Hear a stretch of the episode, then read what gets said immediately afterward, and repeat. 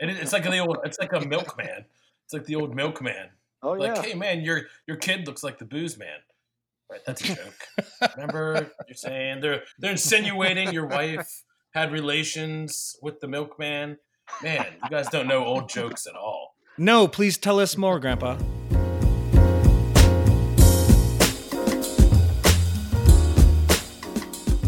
Cool. What are we gonna? Are we gonna talk about like grain or something today? We're going to talk about all the things, but first we should introduce our guest. Today we have Joseph. Joseph, introduce yourself. Yeah, I'm I'm Joseph Kalkworth. I'm the craft distilling manager for North America. Well, for not North America, I should say the U.S. to be a little bit more uh, more accurate. No, take it all. Um, yeah, yeah. Well, I, I did for a while, and I had to give up a handful of states uh, to a to a colleague to cover off the Northeast. But I still have about 44 out of the 50 states, which is still an awful lot. But uh, Uh, So the so you're saying the Northeast gives you the most trouble? Ah, no, no. To be honest, there was just somebody that lived closer, and it just worked better.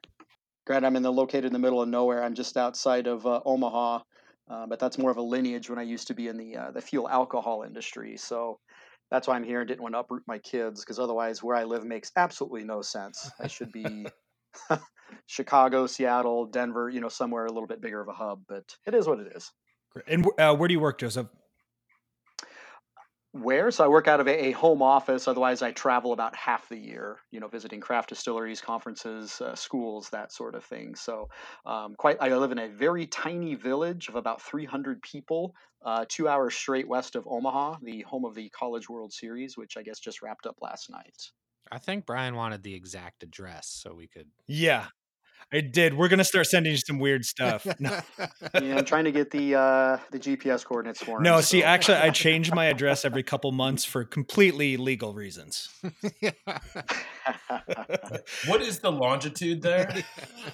Uh, it, it would be the same as Chicago, believe it or not. It's like on a deadline. Fair enough. We're learning so much esoteric knowledge already. I love it. All right. Well, Joseph, you're joining us today. We're going to go ahead and jump in. First, this is the Still Talking podcast, our Reverent Industry podcast with Colton Zeno and myself, Brian. Let's jump into the news. There's some interesting news uh, with the uh, Supreme Court and and uh, the good state of Tennessee, Colton. Uh, SCOTUS strikes down Tennessee resident, uh, residency requirement for alcohol retailers. You guys look into this already? Yeah, I'm getting a total wine. Getting all the total wines, man. That's awesome. Yeah, so this is one the industry has been keeping an eye on for a while because essentially, uh, Tennessee had a requirement that you had to be a resident for two years before you could even apply for a liquor license or liquor retail license. And then uh, the weird thing is, even after you got that, you could have it for a year. But then the renewal notice was, I believe, you had to be a resident like for something 10 like years ten years Yeah. to renew. Yeah, so you could get it for one year and then you would lose it for the next what, seven years until you could actually renew again. So it was a really weird. It was obviously meant to favor uh, Tennessee residents and Tennessee businesses, but it was a seven-two decision uh, by the court to basically say, and it was uh, uh, let's see, yeah, ruled that Tennessee wine spirits retailers. Uh, it's the Tennessee Wine Retailers Association versus Russell F. Tom, uh, Thomas, and they basically said, yeah, you can't do that. Yeah, I think is uh, you know the law was probably written uh, to help small businesses and keep out the big box stores. Right. Uh, but it seems like what it ended up doing was really putting the rest of the country's craft distillers at a disadvantage. And really, it's the biggest deal because it's going to be it's going to help for direct to consumer shipments all over the place It basically Exactly. says federal law trumps state law on alcohol regs Yep. because of the 21st Amendment. Yep. Absolutely.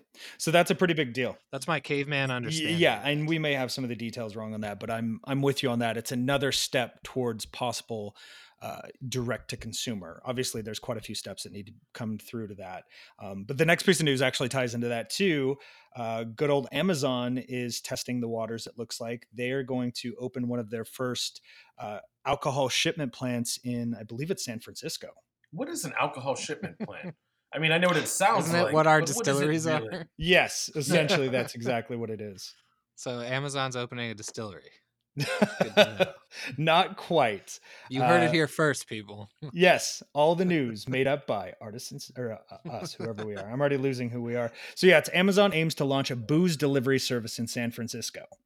So that's that's essentially their first step, I believe, towards potentially trying to do direct to consumer shipments. Obviously, they're staying within legal bounds by staying within the state, which is smart. But I mean, there's a lot of talk and rumors that they eventually would like to expand that out because they want to own and do everything, and that would be pretty amazing for craft producers. Well, I think that's what the idea behind this Supreme Court decision is is that if at least the way some people are interpreting it is that if a state already allows direct to consumer shipments that you're not allowed to treat people from other US citizens or other people living in the US in other states differently. So in theory you should be allowed to direct ship to any state that allows it now. Yeah. Is how I'm hearing it interpreted. Yep. So essentially, what Amazon did is they applied for a liquor license. Uh, the license will permit the company to deliver alcohol to customers in San Francisco, uh, consequently strengthening its e-commerce capabilities in the city. So again, that's So I, I guess they're kind of trying to take on Drizly a little bit head on there. then, yes, huh? yes, that's exactly it. Well, and there's a couple others, isn't there's Drizly? What's the other one? Is there a Casker? There's a few of those that have kind of been dipping their toes in that, and this would be a direct competition with them, I imagine.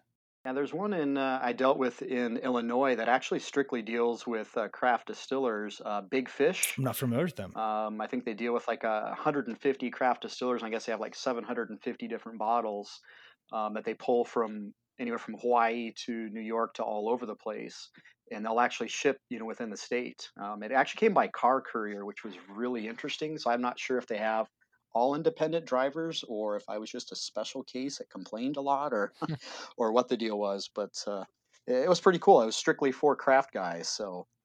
Um, That's awesome.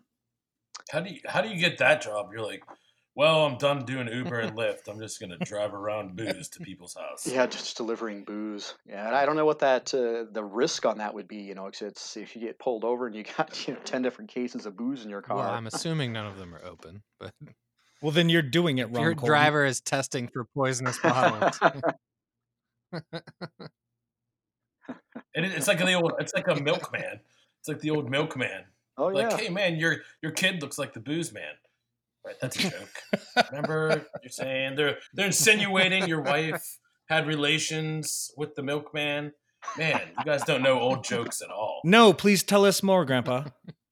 Sorry, I was just going to say it'd be interesting to see if uh, you know if Amazon is going to utilize you know their drone delivery. Because imagine getting you know bottles of whiskey delivered Yes. by drone. So I remember I remember a few years ago reading about there was a there's like a um a, a shop in I was either Minnesota or maybe Alaska, but basically they were drone delivering beer to uh, people ice fishing, and they got in a lot of trouble because there was no way to ID, which I assume is still going to be the problem. But what about facial recognition now? It's getting better. Yeah, yeah. They're just gonna they're just gonna attach an iPhone to the front of the drone. Right? Yeah, because the, the iPhone's the only thing with Yeah, facial exactly. recognition. Cool. I, I kind of like this uh, dystopian future, though. Instead of like drones attacking citizens, they're just going to be dropping booze off and getting everyone trashed. so everyone's chill. I love this. This is the future I want.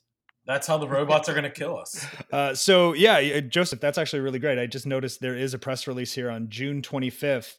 Uh, Big Fish, an online marketplace for craft spirits today, announces that it has launched an online platform that provides Illinois customers unprecedented access to carefully curated collection from more than 150 independent distillers from around the world. Uh, claiming Big Fish is the first and only company to success- successfully navigate the three-tier system of alcohol distribution between producers, distributors, and retailers uh, basically gives them the ability to partner direct, directly with independent distilleries and make their products available to consumer consumers in Illinois through their online platform. That is a wild claim. That it is a wild claim. Uh, that's why I, I said it was a claim. They may be accurate, but they are claiming it, and I'm not sure if that's accurate. It fits in with our podcast. Yeah. Speculation. Right. Well, it has been the year Wild of rum for like 18 years, so good news and information. I feel like that was a lot of actually really valid, interesting news, which is not what we're used to. I think it was only two bits of news. They were ve- both very good, but I think like The number. Uh, All right, was I've only got two. some good ooh, news. give us some good news. I was uh, I was playing the Spider-Man game on PlayStation the other day. Uh, excellent. I've been Uh, playing that too. It's great. It turns out there's a level where you fight in the distillery. And it's in the middle of Hell's Kitchen, and it is the most badass distillery I have ever seen. Is it an accurate distillery? It seems there's some accurate things, and then each still is releasing quite a bit of vapor to indicate that it is it is distilling. But it made me very nervous. And then, as Spider-Man can, I jumped on top of the still and looked down, and it was just an open column. There was no top on. it. Well, obviously. I, I imagine as the safety committee chair for ACSA that that did make you very nervous. And you're are you writing a strongly worded letter to uh, the developers of Spider-Man? Yes, yeah. Wait, how did I not get to this point yet? it's it's like way far. Maybe get It's- good. I think it's one of the like add-on things, Be- but it's be- pretty awesome. better at video games, you know. Thank you, Brian. You're welcome. That seemed like the worst thing I could have said at that time for a nerd. So, Joseph, aren't you excited that you're on our video game slash distilling industry podcast? Sure. No, it's it's normal conversation. I, the unscripted stuff is always the best. I don't care what topic or whatever you're talking about. The, the more structured it is, seems like the more boring. I don't it know is, why you so- think that was all unscripted. we spend hours writing out this material. Jesus Christ. I was actually reading that directly from the script, so I, I don't know. yeah, no improv, no improv. All right, so Joseph, you just got back from vacation. Uh, you're at Lallemand. You have lots of awesome science knowledge and experience. You were also just overseas for some work too. Do you want to talk anything about that, or we'd love to just know a little bit more about uh, your day and your expertise? Sure. So yeah, I was just overseas. Nothing, you know, directly related. Well, I guess it is and it isn't. Uh, you know, we since we're a global company, we of course have yeast, uh, you know, yeast plants, you know, all over the world. So I was fortunate enough to take part in a uh, a bit of a uh, kind of an audit, kind of an overview of just following, you know, yeast production. Um, you know, at a site uh, just uh, east of London, England.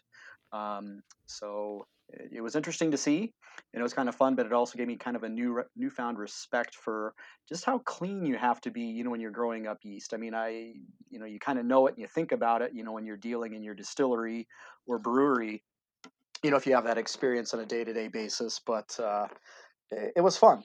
So one of the things that I did there that I do sometimes often, you know, in you know, craft distilling is I don't know. Are you guys familiar with uh, a fluorescence microscope by chance? No. So it's it looks if you just had it sitting on the table, it looks like a standard white light microscope. Uh, you know, using either a mirror or a, an LED bulb under it. Okay. Um, so instead, what this does is it uses uh, well, this uses an LED, but you can for sure get them with uh, mercury vapor bulbs, which are a pain. They're hot and it's mercury and it's just it's nasty to deal with. So they have some LED ones. So instead of the light being brought from underneath and up into your eyes, this is actually putting light up above on top of it. So basically, what you have is kind of like a Pink Floyd laser light show type thing going on because you need to be in a dark room, so it's a black background. So real easy to take a nap if you wanted. Um, but it, you use fluorescent dyes, so the wavelength of light hits it, and you know the bacteria, the yeast, whatever you're looking at, and will fluoresce them and actually tell you instantly if they're live or dead. Um, so if you're looking for contamination, um, you know, want to know if you're if you're filthy, if you're clean, or if you've dosed bacteria, or if you just want kind of want to know what my yeast is doing. Um, it's a heck of a lot better than the old. Yeah. If you've ever done the old methylene blue test, yeah. So it, it's a fun tool. It takes some pretty startling pictures, um, and because it's a it's a fluorescing dye, it actually exaggerates the size of the bacteria. It makes it super easy to find um, under the microscope. If you turned it off and went to just white light and looked, you might be able to find them because you kind of know where they're at. But it, it just makes it super easy to find. You know, it's a, it's just it's either red or green. I mean, it's it's stunning to see. So That's awesome. It's great for epilepsy. Zeno, are you going to get one now? Um, I really, well, it doesn't flash. So I really like the idea that Yeah. the world's yeast scientists are just jamming out to Pink Floyd light shows. Whilst taking naps. yes, I, real reason I would love to have one, Yeah. but I mean, you bet. no, I'm not going to buy one. Okay, that's where we're that's where we're putting all our Yeah. podcast money to. We're getting one of these. It'd be cool. Not the common material you need or uh, equipment you need for a podcast, but Yeah, goddamn no, it, I still want one. talking podcast microscope. Done. Okay, now you've got me nerded out. Like, what other kind of equipment are you seeing? In what kind of innovative equipment are you seeing come on the scene that's affecting one your job and your company's work, as well as kind of the distilling market itself? Well, it's one that so what we try to do is, you know, we know craft distillers. We know that you know there's there's really there's there's two big segments. Either there's the haves that have you know incredibly deep pockets, and we know who those people are. You know, they've got excellent marketing campaigns. They've got all the you know the, the HPLCs, the GCs. You know, they've got labs that are stocked to the gills. And then we've got other guys that, you know, quite frankly, can barely afford to, you know, submit a spirit for judging, um, you know, either, you know, ADI or ACSA.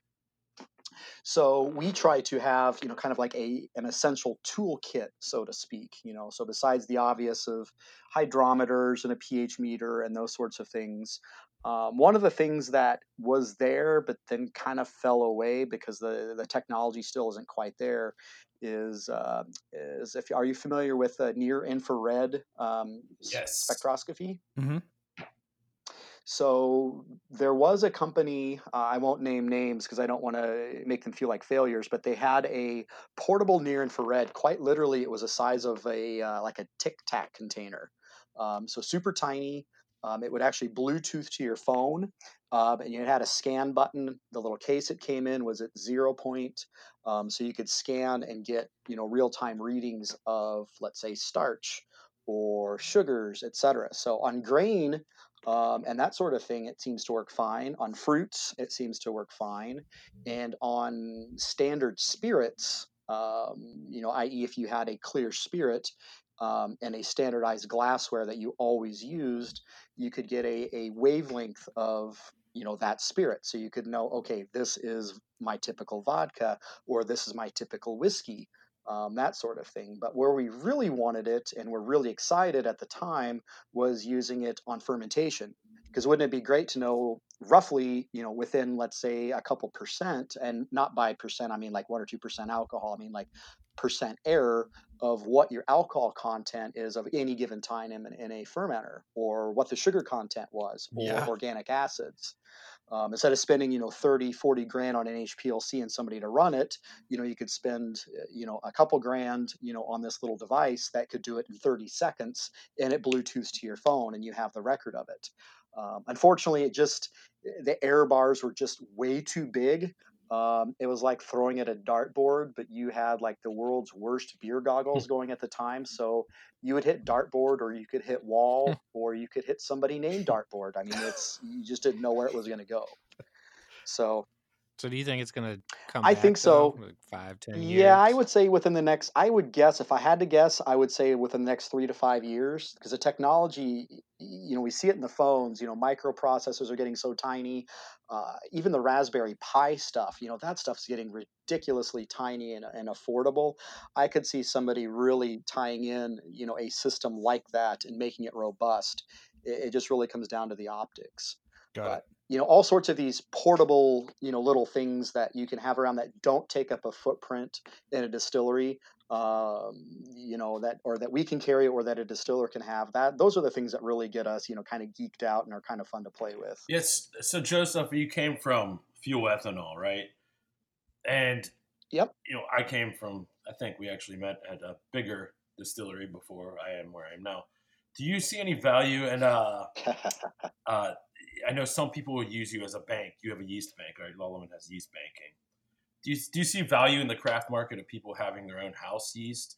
yeah so you know a house yeast i'm guessing you're meaning like a you know literally a proprietary yeast like their own yeah, Yeah. um it's good uh, it's good and bad so it's good in the way that it it's a tremendous thing for your story um you know like where you came from you know obviously it's a it's a it's a big part of you know that side of it um excuse me but for craft guys it, it's tricky because you know unless you have a you know an on staff microbiologist and somebody who's really keyed into you know really the growth and maintenance and is is such a stickler for detail sanitation and uh, you know and everything else to maintain a yeast strain yourself is a challenge. Um, so certainly you can you know you can contract it out you know have it made um, you know or have somebody else hold it for you and periodically get slants at least that way it's it's pure each time but for sure because there are some really really unique yeast strains out there uh, you know, coming from the fuel ethanol side, you know, you didn't care. I mean, you were you were literally making vodka, uh, not very good vodka um, because it's you know you're going to Hmm. burn it, but you know you didn't care what the smell or taste like. So coming to the beverage side, that that was a bit of a shock just to see, oh my, what yeast can do. I mean, it's there's some staggering aromas.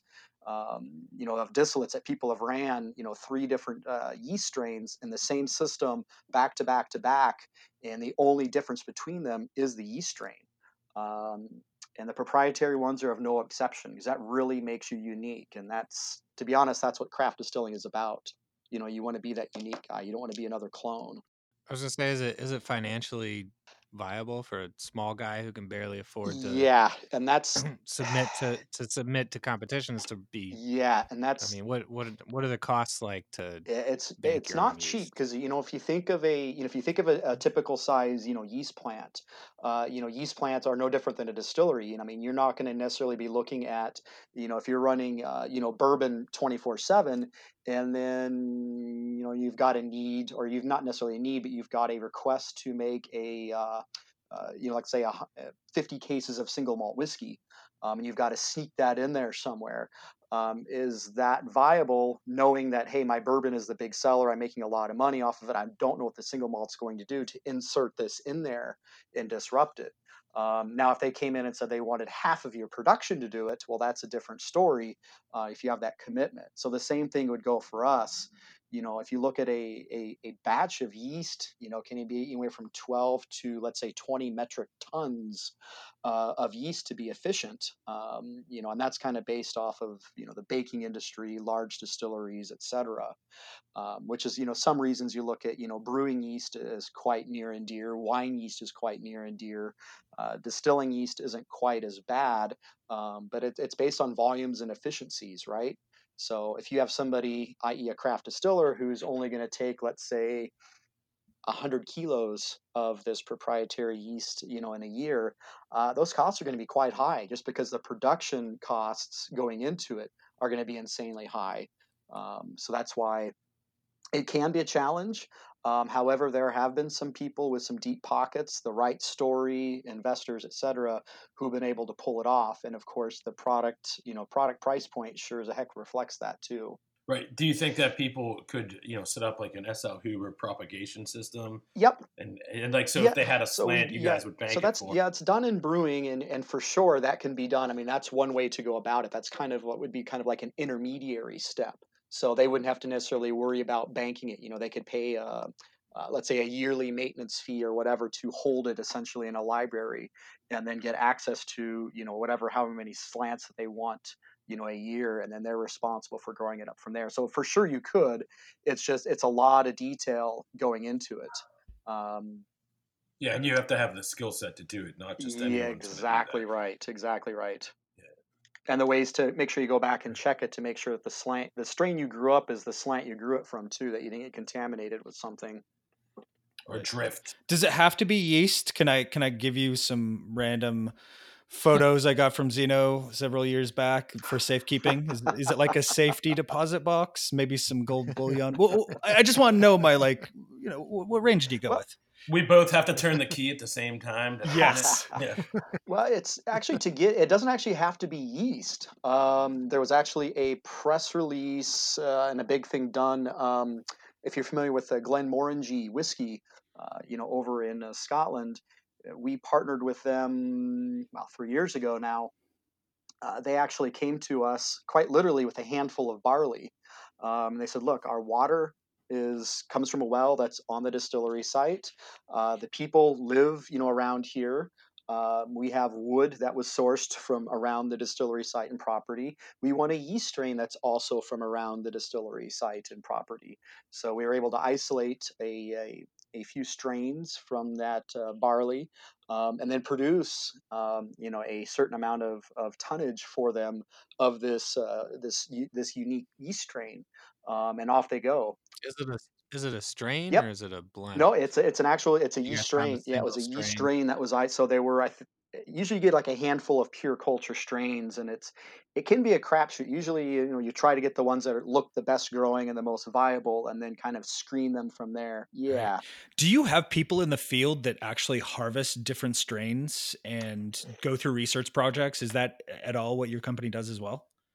we do some of that. We don't have people like doing that full time, no. Um, but we have, you know, we have been asked before, you know, to go into like let's say a, a derelict, you know, bourbon distillery or whiskey distillery or whatever, and say, well, could you, if the opportunity arose, you know, come in and swab, uh, you know, different walls, or like if it's a really old fermenter, you know, if you had some, you know, wood fermenters that haven't been used in a while, and again, it goes back, it ties back to that story of, you know, of where you're getting to Right. um, is quite helpful. I mean, that's if you think about it, you know, that's that's a major piece of the wine industry. Is a lot of those wine strains were isolated off of you know that particular vineyard um, and those particular grapes, which is why they work so well. So, so we're talking about unique. That's pretty unique, Lemon. That's pretty neat.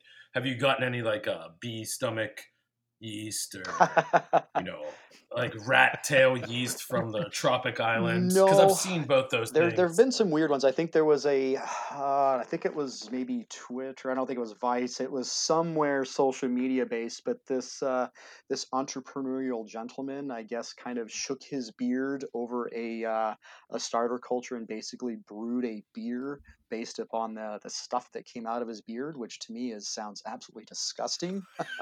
But the people in Oregon love that. Yep. Yeah.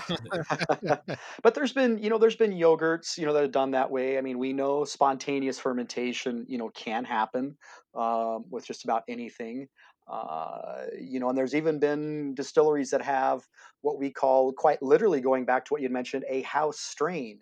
Um, not so much a proprietary strain that they choose, but let's say they start off with a common distilling strain or a whiskey strain, whatever, and they pitch it uh, and within you know three days or so of them you know using the yeast and running you know this process suddenly their yeast is no longer in the system. It, whatever doesn't matter what they pitch the system gets taken over by this quote unquote house strain that is just for whatever reason has taken residence in their distillery you know whether it's you know by spores or it's just in their equipment particularly if they have wood you know wood fermenters or you know just an old wood building etc those things can happen as well um, sometimes it can be good. I mean, sometimes it can make fantastic spirits, and sometimes it can be a freaking nightmare where you're just producing, you know, really nasty stuff, lots of organic acids, and Right. and not a lot of alcohol. Yeah, it doesn't sound like a lot of control. No, exactly. like that. That's exactly right. That's a. So, do you think that uh, you know, when they do have a house yeast like that, or and they're doing that, and they're building it up or they're bubbing it, is it good to go back to their oldest retain every once in a while to minimize that genetic drift? Yeah, yeah. I mean, I know where you're coming from, and for sure, I mean, if if they have that type of system, um, yeah, for sure.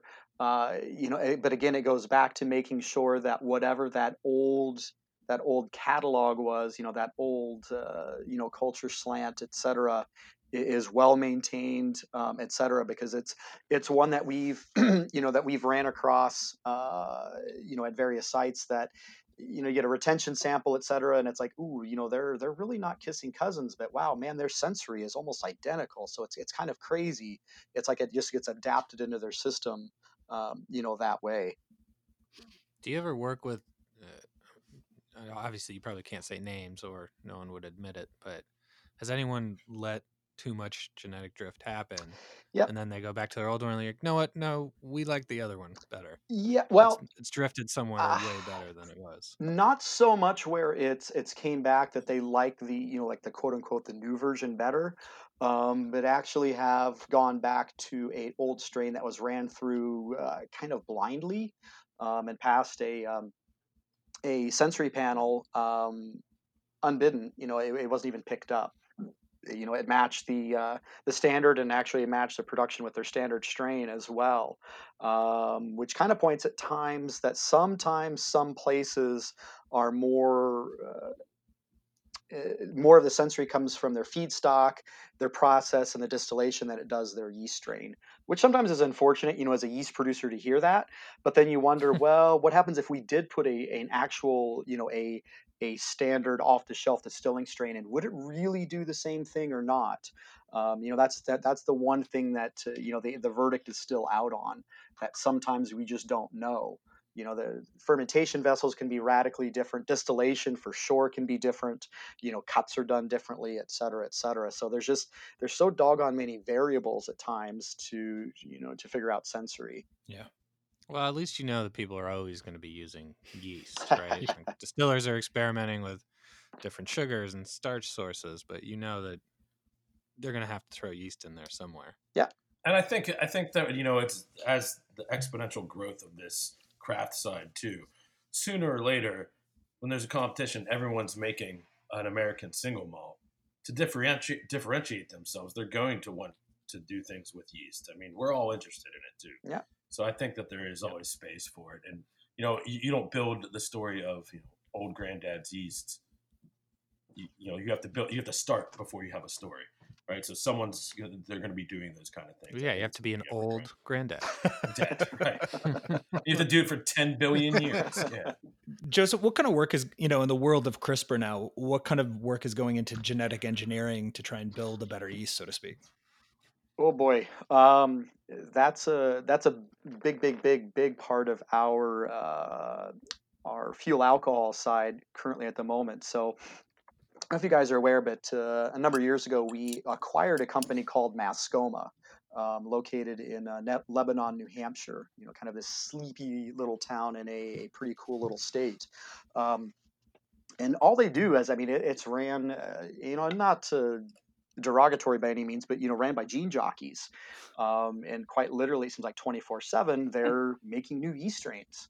Um, so the big market and the easy market on that, of course, is where you're not going to be consuming the product, and that's fuel alcohol. Right. So they've actually introduced, uh, you know, genes into a standard distilling strain that uh, actually expresses its own glucoamylase. Um, so it can actually displace you know, somewhere around about about half of the glucoamylase that is required by the distillery. So if you think of somebody who's making, let's say, 50 or 100 million gallons of alcohol a year, uh, that's a lot of money cut off. Um, they've gone down the route of doing things such as yield boost, uh, you know, where you can cut out glycerol production or right. cut down drastically on the glycerol production and other things. Uh, I think we've, uh, you know, our brewing compatriots have kind of pushed the line a little bit with a Sourvisiae. Um, so a, a, biotech yeast. You know, nobody wants to use the term, uh, you know, GMO or genetically enhanced, et cetera. It's, you know, biotech is the uh, yeah, the make it cyberpunk. Term. Yeah, exactly right. Yeah, put a little steampunk action to it, maybe too. That'd be kind of a cool yeast. Uh, but no, it's seriously. I mean, it's you know we're looking at things like, well, could you do something to short circuit uh, maturation? You know, could you introduce a yeast that puts a lot of uh, you know vanillin precursors in, so you've got some of that vanilla oaky type notes already in the yeast, so you don't have to do quite as much uh, you know maturation. Or can you add other other uh, you know other sensory characteristics like uh, you know who wouldn't want a you know a banana flavored rum without any banana added to it you know it just comes off I the still that could, way I think if we could get that uh, infrared technology put into the yeast so it would tell your phone when the fermentation is done, that would be great. Yeah, little white flags coming up. God, the future's awesome. Yeah. We're done. We're done. Get us out of here. The only it's toxic. Yeah, the, the, only We're idiots. the only downside to you know this biotech thing is who's going to use it first. Uh, you know, we know that there's nothing in the, the literature for the U.S. or our Canadians to the north that say we can or cannot use a, a biotech yeast in our process because it's, it's a processing aid. So Steve Zeno, Steve Zeno. Damn it, Steve. so the only trap you'd fall into is if you ship stuff to you know the European Union. Uh, but most most distillers who are doing that, you know, the major guys, they have different formulations if it's going to be export or not. But really, it's going to be who's going to accept it. But hey, you know, we've got those those uh, bleeding impossible burgers out there now. Uh, so who knows? People are consuming uh, GMO yeast as it is. So we'll see. That's interesting. So that that is awesome. The ASBC was their conference was here. Uh, they just left. It just finished up yesterday, and about fifty of them came through my distillery yesterday. And one of these guys was telling me about a yeast. I think he was, it was a Norwegian yeast strain that ferments at like hundred F, and it com- finishes out in like uh, like a like twenty four hours, and it's still low ester. I don't know. It was some unique yeast strain. He's like, you should try it for your vodka. right. I mean, he was probably trying to sell me something, and but but you know, Colton, old professor Tom Shellhammer was there too, and he he brought it up to me again later when we were drinking a beer. He's like, "Did you talk to that Norwegian guy?" I'm like, uh, "No, I don't fully understand what he was talking about." So. Uh, yeah, and it's what he probably didn't tell you is you know what feedstock it was on. You know, was it just a uh, you know like a, a beet sugar thing or whatever? Because you know some of those fermentations can be insanely quick as well. What alcohol percentage was he getting? Um, you know, et cetera. And it, you know, 100 degrees Fahrenheit is God, that's really freaking hot. Uh, I know. Yeah. Yeah. that's what I thought. I'm like, "Jeez, yeah. How is it not all dying off pretty quick?" Yeah, or just being this uh, so much high alcohol, so much uh, the higher alcohol, the real solventy harsh notes. I mean, I think that would just be Yeah. that would have such a sick burn to it. Oof. I, I'm guessing that he did do it for on you know a grain substrate though, because I mean it was the American Society of Brewing Yeah. so he was with a bunch of brewers. But yeah, I don't. I'll look into it. This was a very loose story, Joseph. That's pretty Um, cool though. Yeah, I, yeah. I was hoping you could fill in details of the story too Zeno much. just with made very up. little of very little clues. Uh, no, you know what? There's nothing more uh, stressful than having you know the, the all these brewing chemists and beer chemists come into your Watched your yeast pitching I'm like- process. oh yeah. Yeah, no, I didn't. I did not let them see that. Yeah, um, but I also am proudfully, totally transparent. Like, there's nothing in my process that's secretive. It's so nice that the people always ask, like, "Can we take pictures?" Or I'm like, "You can ask me literally any question and take as many pictures as you want. I don't care. Go do the same thing. It's still going to be a little different." And then he gets really weird looks when he starts unbuttoning his shirt, and then it goes just Yeah. Well, why do you think I'm wearing a shirt in the Ah, first place? touche, touche. Yeah, just to just to jump back uh, on that Norwegian thing, just for future reading, uh, I actually just googled it real quick. It's actually Omega yeast. Um, it's actually Norwegian. I'm not going to butcher that, but it's a, yeah, it is the Norwegian one that you you had referenced. Um, but they've got uh, their hothead yeast, which is kind of interesting, and, and a few others. But it does exactly talk about just what you said, that up to 100 degrees with no change in uh, no change in sensory, which is quite interesting. So for future boning up of your knowledge. See, there you go. You filled in my story. A bit late. Riveting as it Yeah. was. Yeah. Riveting story, Zeno. Need a better stall tactic or transition in there somewhere. Well, you know, if I wasn't on this podcast with the assholes, maybe it would have been more interesting. yeah, but you love us, so that says a lot more about you than us. So I've got a It's I got a question about uh, climate change. Most yeast is all lab based at this point, but like we talked about, you're still going out and finding new strains and you know culturing off whatever plant or in different areas. Are are you seeing any changes, or is anyone worried about you know we cultured this 50 years ago, and then 50 years from now, if we're looking at a new one, it's going to be totally different, even though it's the exact same acre in the world. Hmm, that yeah, interesting. I would I would have to think that there would be some concern there, but I guess as long as the you know the strain was captured, you know, and is banked somewhere, and and well, probably more often than not banked in more than one place, um, you know, just for safety sake, you know, in case of uh, well, somebody screwed up and, and lost it, or power outage, or you know, some type of a uh, environmental disaster, war, or whatever um, for sure. And I think that's kind of the interesting thing too is, but not only that, you know, does that strain disappear in the wild, but also what new strains, you know, develop. Um, because we know that, Yeah, the Norwegian one got me thinking of it as maybe Yeah. maybe that's the future is these very hot fermenting. yeah, for sure. Because Uh, yeast, I mean, we know that Norwegian yeast adapt well um, and you can kind of do that forced evolution of and much like you would be doing in a uh, you know in a bourbon distillery in the process is you're kind of doing a bit of forced evolution you know where you have the same strain and the same you know kind of in that same system over and over and over and over.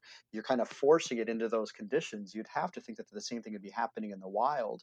So it's possible um, that you know this is legit that they did find a strain isolated somewhere that uh, you know who knows maybe they found it in some subtropical region that it just loves to be you know hot and nasty and that's just where it does things the best You know, those rainforests of Norway. that's right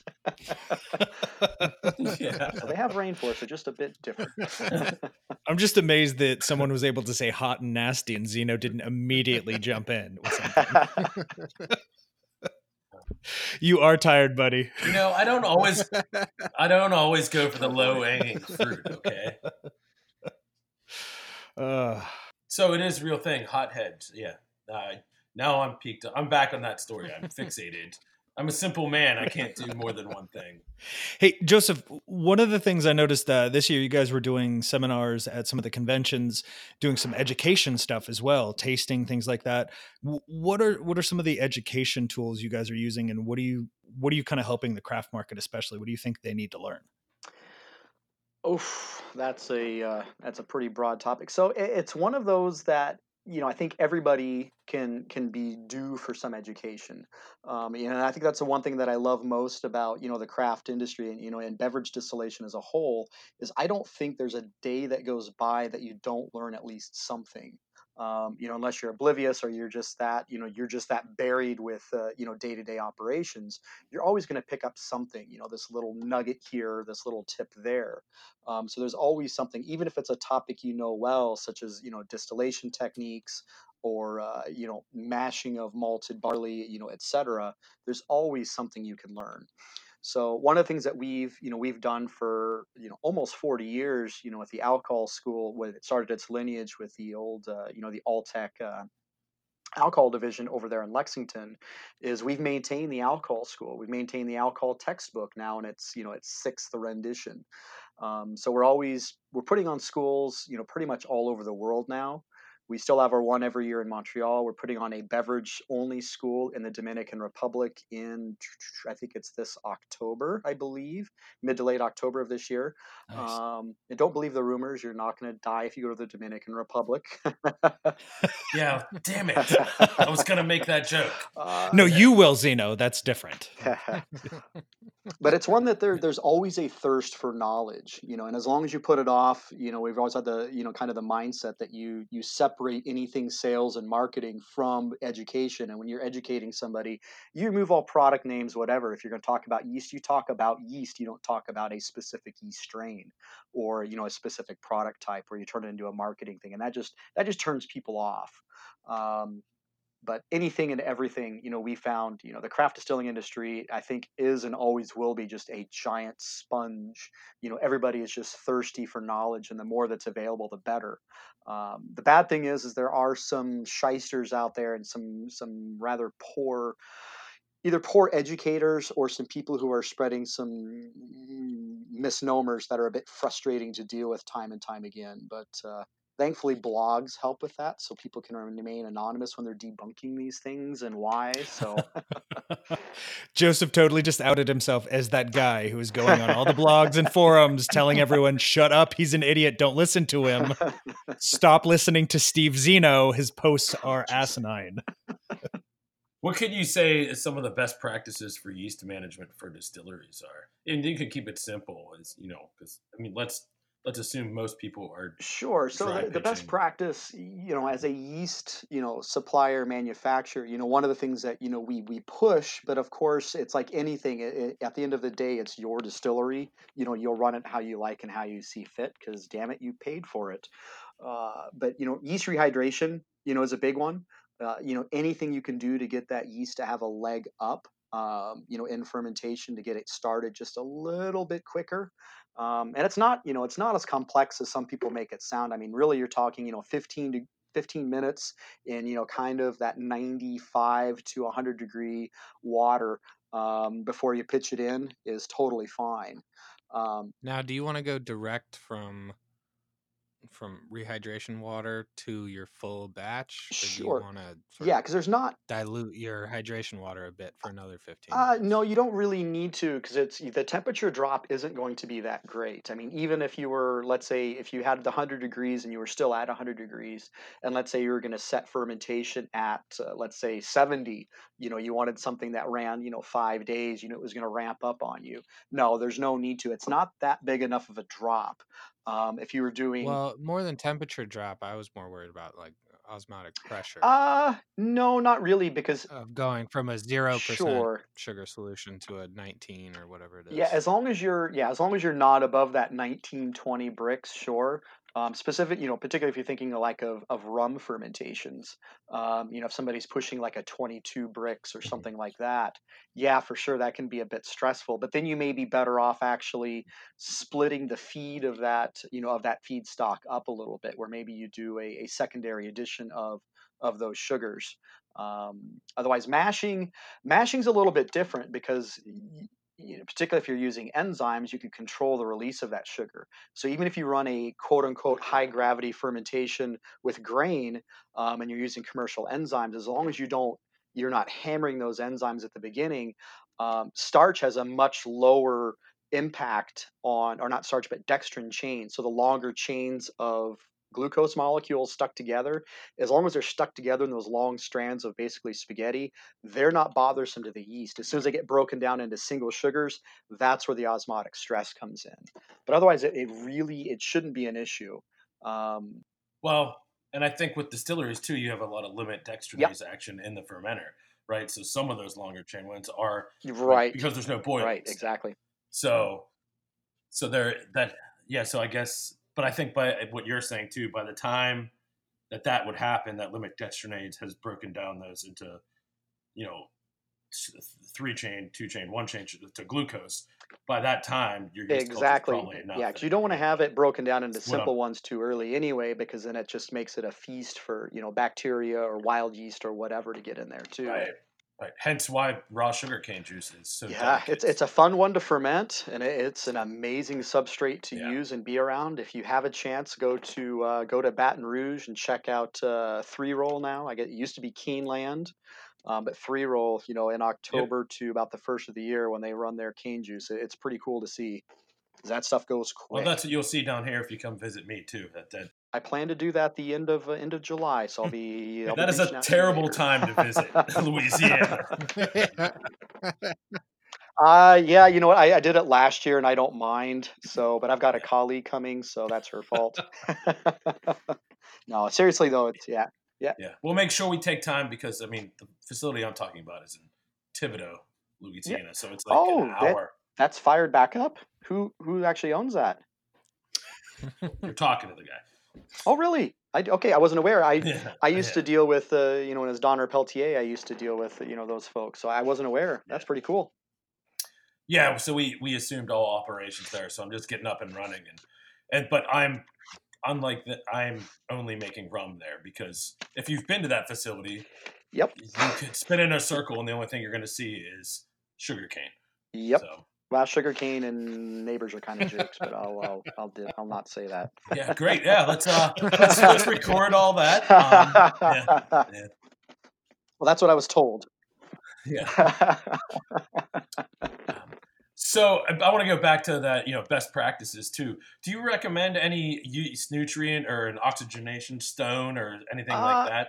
not so much oxygenation because when you when we when a yeast producer if they're worth their salt when they are producing you know yeast to be dried um, they are producing it in a manner where there is a ton of sterols and the, the unsaturated fatty acids which is what you're trying to um, kind of mimic um, by adding that oxygen in there.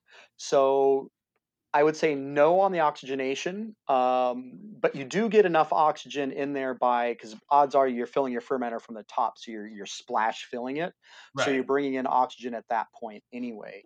Uh, so you're bringing in enough for the yeast at that point to kind of do what they do, and you know at that point, uh, you know too much obviously, and you you run the risk of either other yeasts or worse yet, you know uh, acetobacters, et cetera, getting well, so if you weren't kind of, filling uh, it from the uh, top, mucking things up. if you were pumping in from the bottom, So no splashing. Is it going to hurt to add a little bit? Uh, not necessarily going to hurt it, you know, as long as it's it's sterile, uh, you know, sterile air, it's dry air. You've got a HEPA filter on it. Uh, you take the appropriate steps. Um, not necessarily, but it's you're only going to need it for the first very very short amount of time because you don't want to extend you don't want to extend that Sure. aerobic step, um, you know, any longer, you know, than you have Right. to because then you're not making alcohol at that point. You just you just want in the lag phase when they're building that cell wall, right? It's, Exactly. Yeah, yeah, exactly okay. right. What Yeah. about nutrient though? Because some of the minerals that you know that maybe not innate in the substrate that you're using, right? Correct. So, you know, you can do you- so you can do nutrients. You can kind of approach it a couple different ways. So you can do nutrients as you're rehydrating the yeast, uh, which can be helpful. So, if you're going into a very stressful environment, a very hot environment, or something that's just, uh, you know, let's say you're doing something with fruit and there just have to be a lot of plant-based things in there um, that could possibly be inhibitory towards the yeast. Uh, you know, growing the yeast up with a proper yeast nutrient can be helpful as well you know, kind of bringing in, you know, extra zinc, uh, magnesium, you know, some different things in there to really get that yeast robust.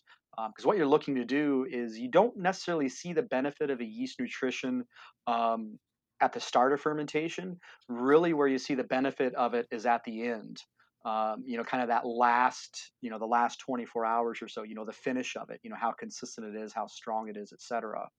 Um, but definitely during fermentation, it's uh, typically the biggest lacking thing is, is nitrogen you know, for just about everybody which is interesting because the most common question i had uh, at the, the adi conference in denver um, i didn't plan it this way but i brought up sulfur but the amount of sulfur based questions in fermentation i had that week uh, i had more questions that week than i had over you know the, the previous you know 14 years 15 years you know i've been in the industry or you know distilling.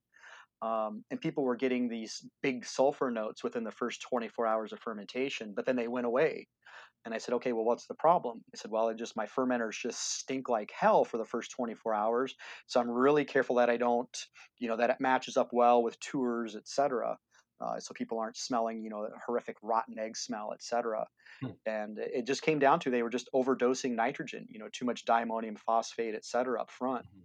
you know they just needed to space it out a little bit. They were just overdriving the yeast and making them go nuts. So Very interesting. yeah so i mean there's there's lots of different you know nutrients you know lots of different pathways you can choose you know the good way is just to uh, make sure you know what's in your substrate and make sure that it's within the uh, you know kind of the minimum requirement of the yeast at you know at best you know make sure you have enough zinc and some of these other things in there to make sure that fermentation is clean um, and finishes effectively Yeah, and that you're mashing or blending or Yep. pressing or whatever it is, you're doing that with care. yep exactly right Fantastic. Do it. Awesome. Hey, should I grunt us out, guys? Mm, final thoughts. Uh, it never gets old for me. It's basically just for me. yeah, I mean that was a, that was a good one. That was like traditional. Where where do you think yeast is going to go with the craft distilling industry now? What's next? Ooh. Is it the genetic genetically modified? Is it people are going to move to you know their own proprietary strain? Where do you think they go next? Well, you know, as a again as a yeast producer, you know, if we can find a way to to make smaller smaller batch sizes effectively, um, and economically, you know, to boot, you know, and by economically I mean within reason, you know, for a craft distiller, for sure, I think that route is one. Um, but I think the as this biotech, this GMO, genetically enhanced, however you know you want to call it and spin it, however this moves forward, I think that will be the the biggest avenue because I think the sky is almost the limit there. Um, but then we have to throw in kind of a wild card in on this thing that uh, is kind of fun and interesting. Is what about the bacteria side? Uh, you know, as as many yeast strains as are out there, there's probably at least a tenfold in bacteria um, that can do a lot of fun and interesting things in fermentation as well. So there's uh, the sky is the limit. I mean, it's it's whatever your imagination can can put out there. Odds are somebody will be able to make it at some point in the near future. Cool.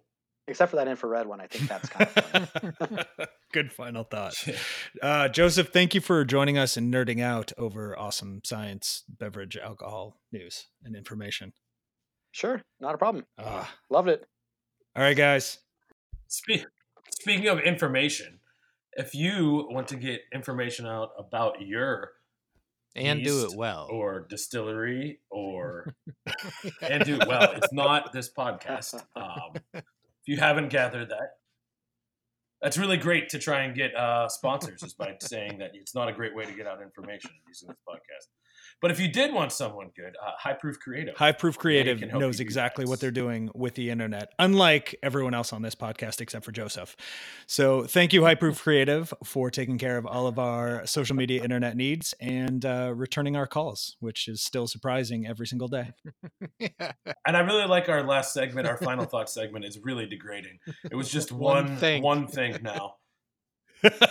well, see, the problem is Joseph had a really good educational final thought, and then the rest of us are just going to make a poop joke or something. So it's probably best just to move on.